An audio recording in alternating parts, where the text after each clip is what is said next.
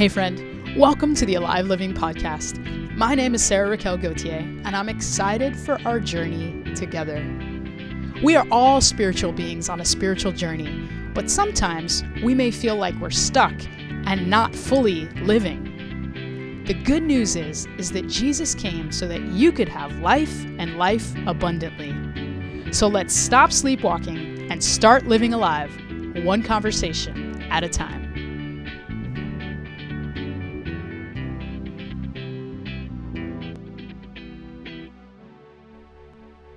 What is home?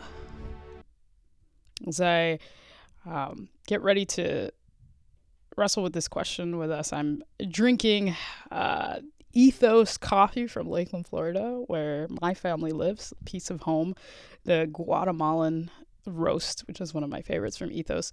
Um, and I get it from Hillcrest. This is a sponsorship for for Hillcrest Coffee. No, not really. But if you're ever in Lakeland, Florida, ever in Central Florida, Hillcrest Coffee Shop is uh, one of my favorites. They've just got some, some great folks to, that work there. But as I'm drinking this coffee, I'm I'm really thinking about this question of home because this cup of coffee, in some way, it tastes like a piece of home to me. What is home? A few weeks ago, I went to the Contemporary Art Museum here in Boston and I'd been wanting to see this this exhibit called When Home Won't Let You Stay and it was the final day it was the closing day of the exhibit and they were going to have a special celebration particularly highlighting East Boston and so East Boston is, if you've ever flown into Boston, East Boston is where where you fly in. The airport flies into to East Boston, and East Boston is where we gather as a church family, church community. And so they were going to be highlighting some East Boston artists on this theme of when home won't let you stay really thinking about some of the migration stories of people all across the world, and then particularly thinking about what migration has looked like and continues to look like in East Boston. So I was really interested, wanted to go, um, and it was a Sunday, and so I, I jetted out of our gathering um, and went over to the Seaport area where the Contemporary Art Museum is, and I I get to the get to the event and get to the exhibit, and I'm just so um, inspired, to be honest, by these young artists, by this theme of home. What is home was the theme, and and this idea when home won't let you stay. And one of the things that the United Nations reports is that one out of every seven people in the world is an international or an internal migrant who moves by choice or by force. Think about that for a moment. One out of every seven people is an international or internal migrant who moves by choice or by force. The theme of this exhibit is that migration is such a world transforming force and it shapes our cities, it shapes our nations, it shapes our world. And it really comes down to this question what is home? I'm walking through the exhibit and seeing all these just like uh, really poignant artwork, uh, everything from from visual art to auditory art, poetry, um, photography, everything, and and just observing different perspectives on what it is home and this question of what happens when home won't let you stay, either because you've been forced out or by choice you have moved. Now, some people will say, you know, home is where the heart is. And I hear that. I, I hear that. Um, my heart is with my family in Florida, oftentimes, even though I'm physically here, but my heart is also in Boston, uh, the relationships, and the people that I, that I have here, but also in different parts of the country and different parts of the world. My heart is with different people. There's a lyric from a song that says, Home is whenever I'm with you. Um, and so, this idea of being with someone can feel like home. I have a friend who says that home is a hug. And so this this tactile, this physical embrace and being able to be in in that moment of a hug feels like home. I think whatever our description, whatever our definition, we all long for home.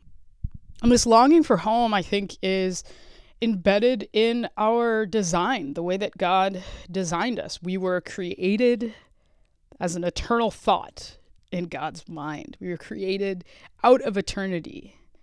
And we were created and then placed into this context. And we long for an eternity that we will experience again. And so I think that it's something that no matter what your definition, no matter what your description, no matter how you find yourself in relation to this idea of home, it's something that we all long for. I think for many people, home can conjure up all kinds of um, really positive, beautiful things. And for other people, home conjures up some not so beautiful things. And I think that's all a part of this longing that we have. It's beautiful, it's complex, it's the good, the bad, the ugly, the complicated. Home is such a nuanced idea, but it is something that we all long for. And I think if we're also honest, we also are people who wander. One of the things about this exhibit that was so um, poignant to me is that even though I haven't necessarily uh, had to migrate internationally, um, I can understand as I was looking at the stories, I could empathize and I could see just this idea of moving from where a place that you've always known and a space that you've always known, and then going to another place and feeling like a nomad, feeling like an outsider, feeling like a vagabond on a journey. We all wander. And it's not just that we physically wander by choice or by force we wander emotionally. Sometimes our emotions, they overtake us and they get the better of us at times. We feel perhaps things that then become truths, even though they weren't truths. We wander in our emotions. I think we wander mentally. Have you ever had a thought that caused your mind to just wander, maybe to a place where you never wanted to go? We wander in our thoughts, we wander in our minds. And I think we also wander spiritually.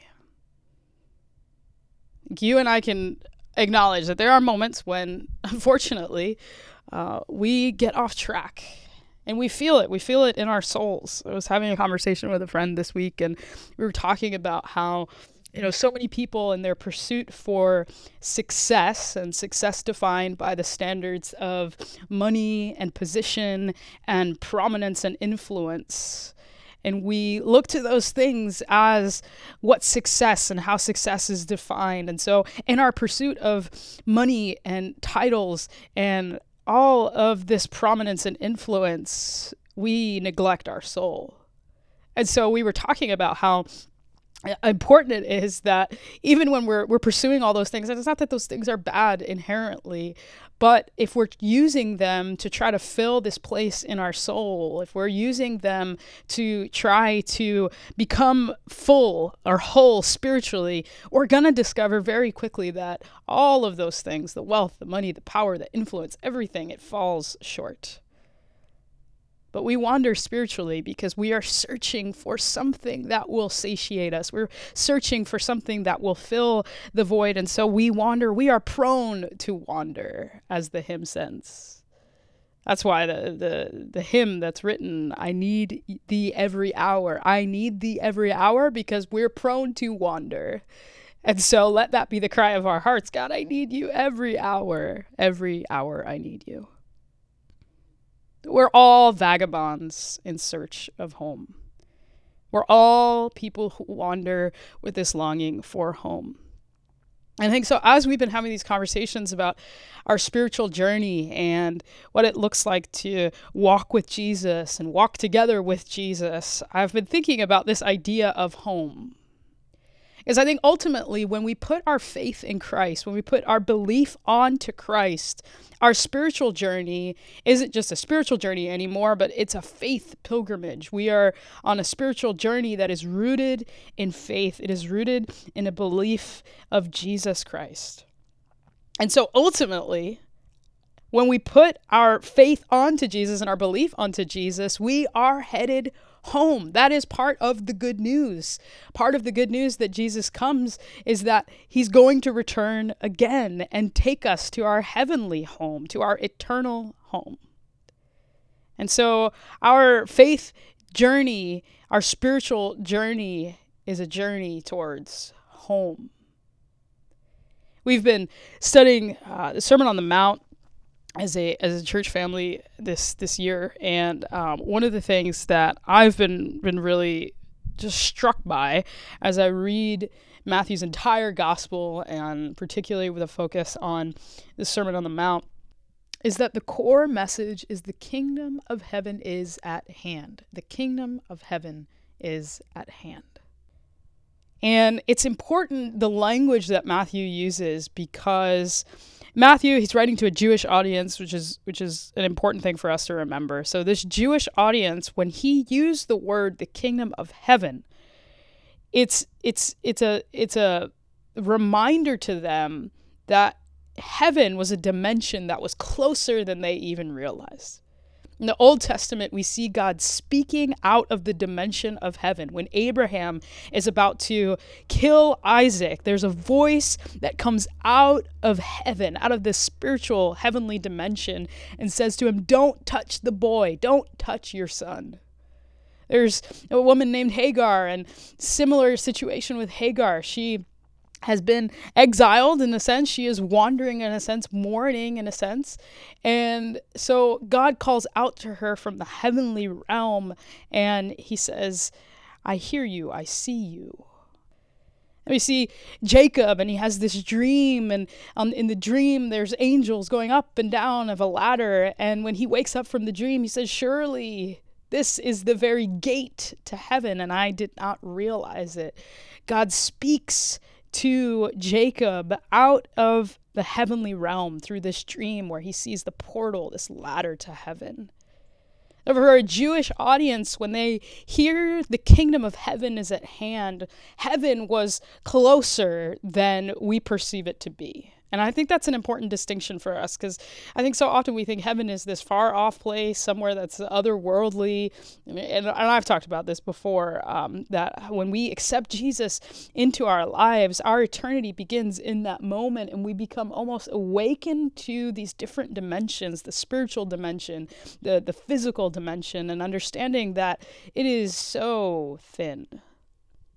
Heaven and that original translation is the, the better uh, translation is is the air or the atmosphere i had a pastor once who used to say that uh, the spiritual dimension if you could just pull down a zipper and there it would be just be right smack dab in the spiritual dimension that, that the, the the veil was so thin that you could pull a zipper and it was there so, Matthew's core message is the kingdom of heaven is at hand. And for us who have chosen to begin this faith pilgrimage with God, we know that we are headed towards heaven. Heaven is our home. But what Matthew is reminding us is that heaven is accessible to us now. The kingdom of heaven is at hand, it's accessible to us now. So we can experience a piece of heaven now. We can experience shadows and signs and pieces and glimpses of heaven now. And I think that's the beautiful thing about um, the Gospel of Matthew and this core message, and particularly as, as it is the core message of Jesus' Sermon on the Mount. And it's this invitation to us, to all of humanity, that heaven is accessible to everyone, no matter who you are. Home is accessible to all which is so encouraging to me because if we all long for home, if we are all wandering emotionally, physically, spiritually, mentally, if we're all wanderers, vagabonds in search of home, the message of he- the kingdom of heaven being at hand now that home is accessible to all is so encouraging because it means that I can experience pieces and glimpses of heaven now. When Jesus opens his Sermon on the Mount, he talks about who is blessed. And some of you may recall the Beatitudes, is what this is called. Blessed are the poor, blessed are those who mourn, blessed are those who hunger and thirst for righteousness. Blessed, blessed, blessed. He goes on to list this, these, these people who are blessed. I think what's important is that oftentimes we read the the Beatitudes as conditional blessing. So I'm blessed if I am a peacekeeper, for example. I'm blessed if I mourn. I'm blessed if I am hungering and thirsting for righteousness. The language that Jesus is using here is you're not blessed because you are poor, because you mourn, but you are blessed in spite of and despite being poor. And that's a, an important distinction because blessed becomes the state of being for those who have been touched by heaven. Jesus is speaking this Sermon on the Mount. He's gathered his disciples to himself, but he's sitting on a mountain that was kind of like an amphitheater. So there were crowds that surrounded him, and he had just been um, healing people. He had just been um, casting out demons for people. He had just been performing these incredible acts of, of mir- miraculous healing. And so it's in that context, Jesus has shown them what heaven looks like, what healing looks like, what hope looks like, what deliverance and liberation looks like. And now Jesus goes from showing them what heaven looks like to telling them this is the kingdom of heaven. This is what home looks like. This is what it looks like to be part of my home and my family. That blessed is the state of being for those who have been touched by heaven. It's not a list of how to's to achieve blessings. No, these were illustrations and examples from the immediate setting, from the crowds, from the people who Jesus had just been interacting with the poor, the ones who mourned, the weak, those who had been peacekeepers, and yes, even those disciples who had, for whatever crazy reason, chosen to follow this carpenter from Nazareth the refrain of blessed are this are these who mourn. Blessed are those who hunger and thirst. Blessed are the peacekeepers. This refrain is not a list of how to be blessed by Jesus. No it is in spite of or despite our condition despite our wanderings, despite our sinfulness, despite our darkness and our weakness, we are still blessed. It's a state of our being. Blessed are those who have been touched by Jesus, who the kingdom of heaven has come upon because home is accessible to them now. Dallas Willard calls uh, the Beatitudes the hopeless blessables. Jesus is speaking to the hopeless blessables. And I love that, that imagery because to me, it speaks of how, um, how equitable Jesus is that we all, whether we want to acknowledge it or not, we all find ourselves in moments of hopelessness.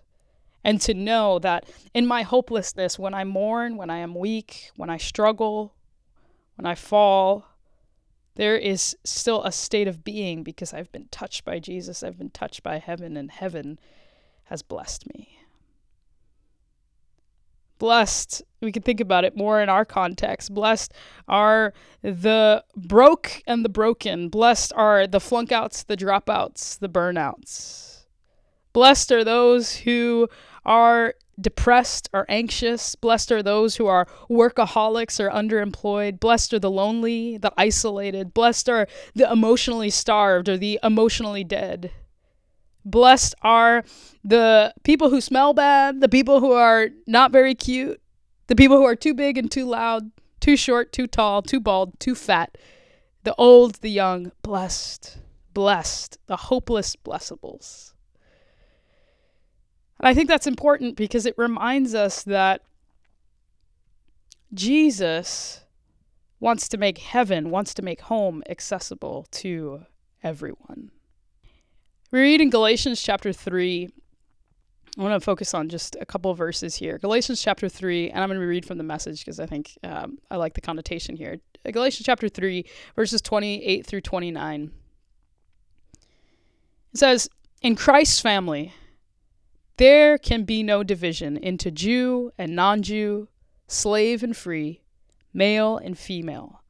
Among us, you are all equal that is, we are all in common relationship with Jesus Christ. Also, since you are in Christ's family, then you are Abraham's famous descendant, heirs according to the covenant promises.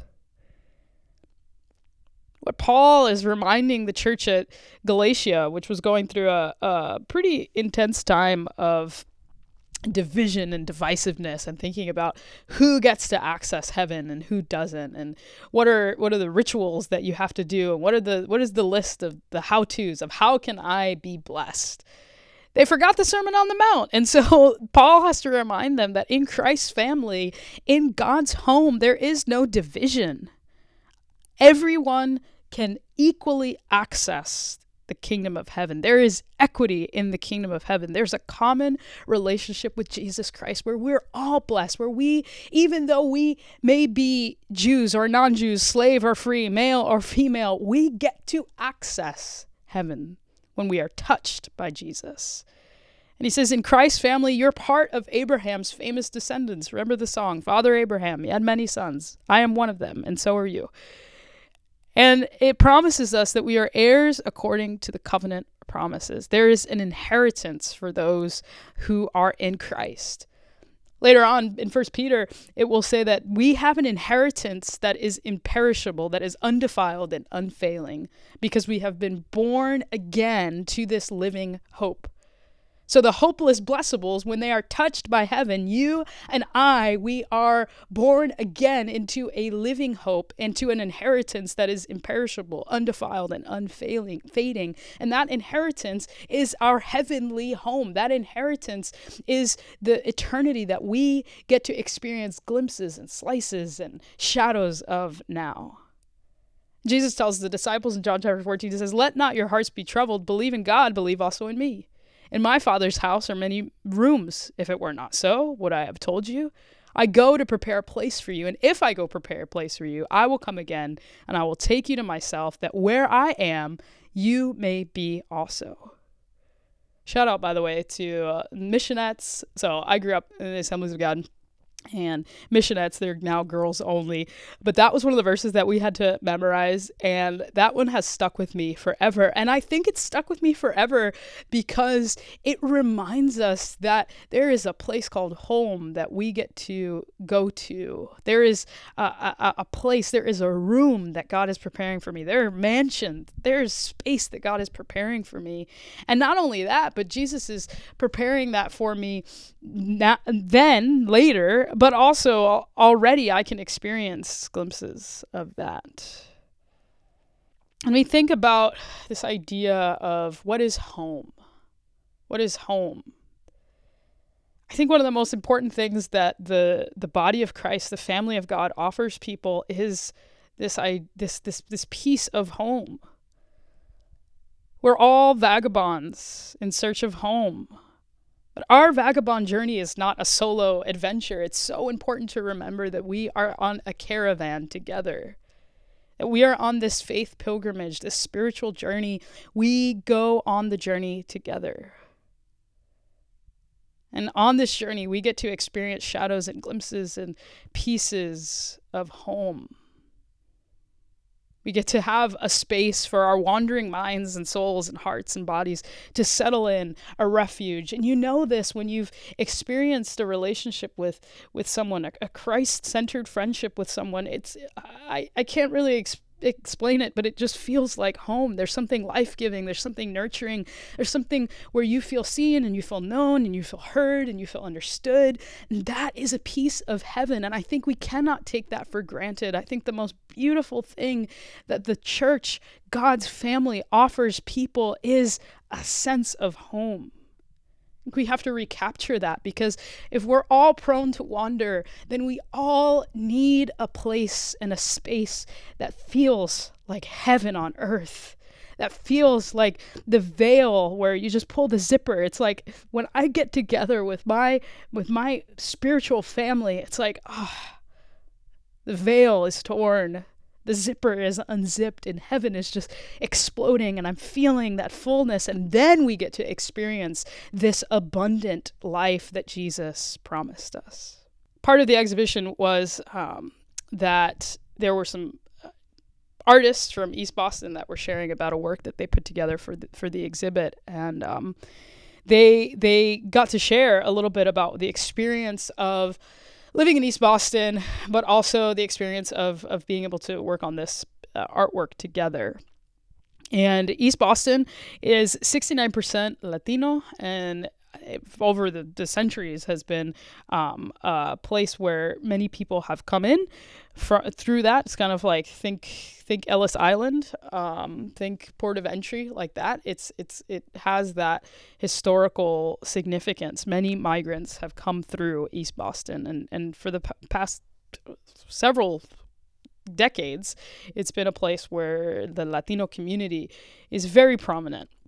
If you ever come to East Boston, you feel it. It's like you've stepped into um, Little Colombia. It, you you you smell the empanadas in the air. You see in the bodegas there are snacks and treats that you can only get in East Boston, um, and you just you feel it. There's a sense that like this is this feels like a piece of home. East Boston has the highest percentage of foreign born residents to, of any Boston neighborhood. And so and you feel that. You feel the the diversity of it. You feel how rich rich it's just such a rich neighborhood. But the students were sharing and uh, there were young people and some young adults, and they were sharing uh, about their East Boston experience. And for the past several years, East Boston has been going through um, extraordinary gentrification. They call it uh, in the papers the last frontier. It's like the last place that's still Boston zip code where you can there's there's space to build. And so a lot of developers have been coming into the area. There are, are new high rises that are on the water. The views from East Boston are incredible because you can see you, right? You're on on the other side of the water from from downtown Boston, so the views are incredible. But they're putting all these high rises up, and and gentrification has severely impacted the communities, or the community that lives there. And in many ways the as the as the artists were sharing their story some of them have been pushed out of east boston because economically they cannot afford to live in the community anymore. Some of them have chosen to leave east boston um, and and some people are are fighting to stay in the community and they talked about this this idea of resilience and I think resilience is definitely part of our Latino culture. I think we we, we carry this resilience in our bones. And um, when home won't let us stay, we, we, we find ways to make it happen. And it's so interesting to me because even if you've never lived in East Boston, and I've never lived in East Boston, but there is something about the the beauty of the Latino culture that's so rich in, in the community. But gentrification is, is causing all of these dynamics and causing people to be um, either vagabonds by choice or by force. But when asked the question, what is home? When the artists were asked this question, there were three major themes that came up. And I think that they're important themes, not only for us as we think about uh, migration as a, as a global issue that we're confronting now, but also as people of God, people who are also in search of home, but people who can as the body of Christ, we can be a home for others. There were three themes that came up. Home is a safe space, home is a secure space, and home is a seen space. It's safe, it's secure, and it's seen. And I think that this is what Jesus offers us when he says, The kingdom of heaven is at hand. Heaven is accessible to all now. Home is accessible to you now. I think this is what the body of Christ, the family of God, needs to be for other people a safe, a secure, and a seen place. And in that way, though we might be pushed out physically, though we may wander emotionally, though we may be vagabonds in our minds, though spiritually we may be prone to deviate we can experience home. We can experience heaven on earth on this spiritual journey. And so, what is home for you? What are some of the ways that you would describe it? We hear some of from the, from the Eastie artists. We hear safe, secure, seen. But for you, what is home? I would challenge you as you walk through this week to take some time to just reflect with you and God and, and write down all the things that come to mind. And again, the good, the bad, the ugly, the complicated. I think it's so important that we wrestle and we rumble with our scripts and our stories and the ways that home has looked for us, because then we will be able to see the redemptive nature of Jesus's home, the home that Jesus Jesus offers us when we hear him say, The kingdom of heaven is at hand. Let's pray. Jesus, thank you so much for your message. The kingdom of heaven is at hand. Thank you because you make heaven and home accessible to all of us hopeless blessables. That you desire to bless us, that you desire to welcome us into your home, that we might have a spiritual home with you as we eagerly await our eternal home in heaven.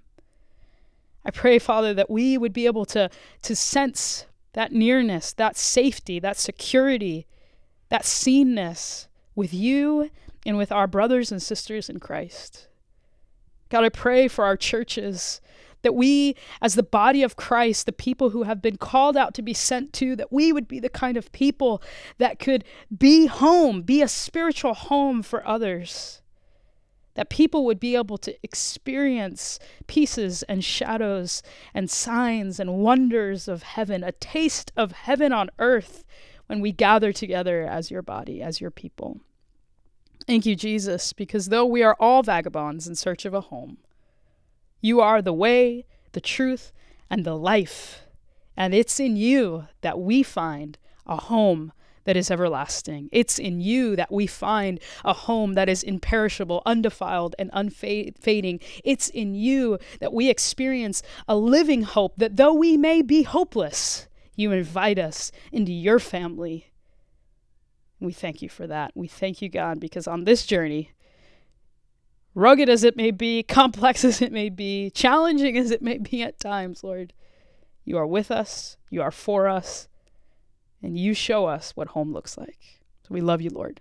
We pray these things in the powerful name of Jesus. Amen. Hey, friend. Thanks for walking with me on the journey today.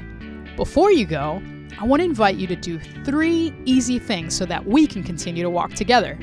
First, subscribe to the podcast. Second, share the podcast with a friend. And third, head on over to my website, sarahrgautier.com, where you can download your free field guide with a practical exercise that will support you towards alive living. Let's continue building one another up to live alive, one conversation at a time.